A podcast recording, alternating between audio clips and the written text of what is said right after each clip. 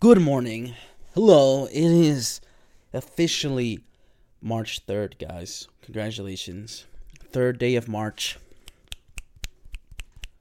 This is just your friendly reminder to the boys out there, girls, if you're a girl, a grill, uh, click away.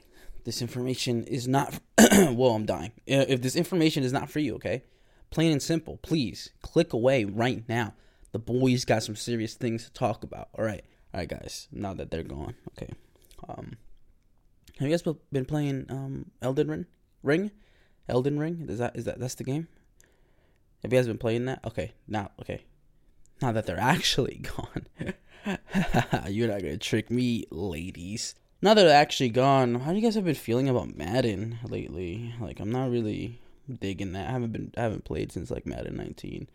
Um, but I've been playing Madden 19 ever since Madden 19 came out. If that makes sense, you know what I'm saying? Okay, now that they're actually gone, those freaking girls. Um, guys, remember to fill out your taxes.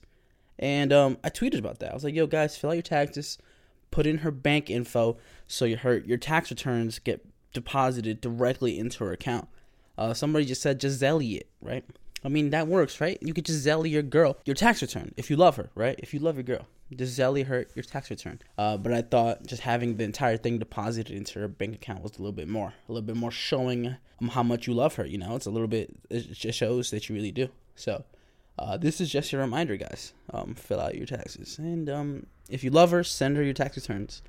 Um, but if you don't love her, then you're obviously not gonna send it to her, and then she's gonna hear this because you know, let's face it, guys, they didn't fucking listen to me when I told them to click away.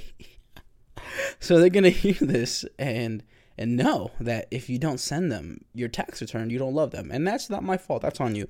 And I'll see you tomorrow.